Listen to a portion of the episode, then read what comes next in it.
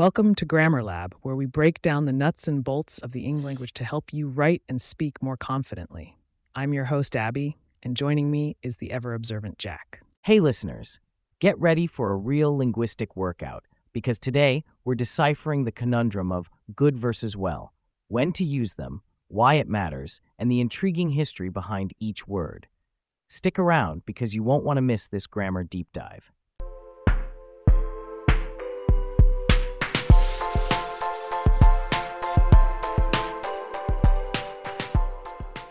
Let's start with the basics.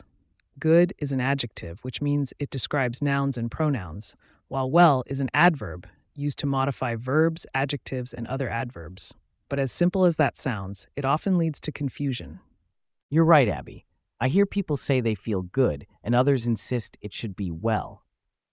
So, let's clear this up. If you're feeling good, you're referring to your state of being, which is a noun, so good is the right choice. Meanwhile, if you are performing well at a task, well is describing how you're doing that action. Therefore, well is the way to go. For example, she sings well, where well modifies sings. However, the waters get muddy because well can be an adjective too, but only when you're talking about health. So if someone asks how you are and you're in tip top shape, you could say, I am well, right, Abby? Precisely, Jack. To provide some historical context, good comes from the Old English god, which meant virtuous or satisfactory. And well, it also has Old English roots, coming from wella, which implied in a satisfactory manner. That's fascinating.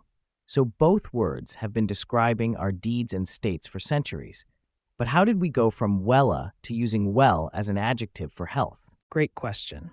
In Middle English, well as an adjective actually meant prosperous or fortunate. Its use referring to health came later, stemming from the idea that being in good health was a fortunate state to be in. It's time for a quick quiz. I'll give a sentence with the word blank, and you fill it in, Abby. Ready? After her long illness, Jennifer is finally feeling blank. That would be, well, because we're talking about Jennifer's health. Correct. Let's try another. The cake you baked tastes really blank. That's good, since good is describing the noun cake. And just like that, words reveal their secrets. By considering the word you are modifying, you'll almost always choose the right one. Now, Abby, let's ruffle some feathers. What about phrases like, I did good? Oh, you're getting into vigilante grammar territory. Technically, people often mean I did well, since they're talking about the manner in which they performed an action, which requires an adverb.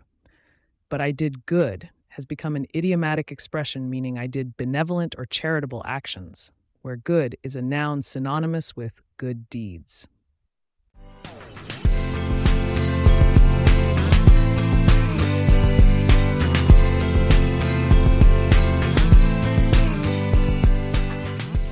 Sadly, our time together is almost up, but we hope this has been a good lesson and that you feel well informed about when to use these words. Don't forget, if you have questions that you would like for us to answer on future episodes, please get in touch at grammarlab at pagepods.com.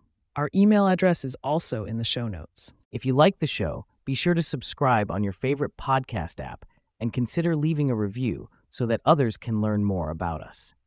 And to keep the grammar conversations going, subscribe to our newsletter at the link in the show notes or email us. We'd love to hear from you. Until next time, keep parsing, folks, and remember practice makes perfect, or should I say, practice makes good. That's our cue to exit. Thanks for tuning in, and we'll chat again in the next episode of Grammar Lab. Goodbye. Bye, everyone.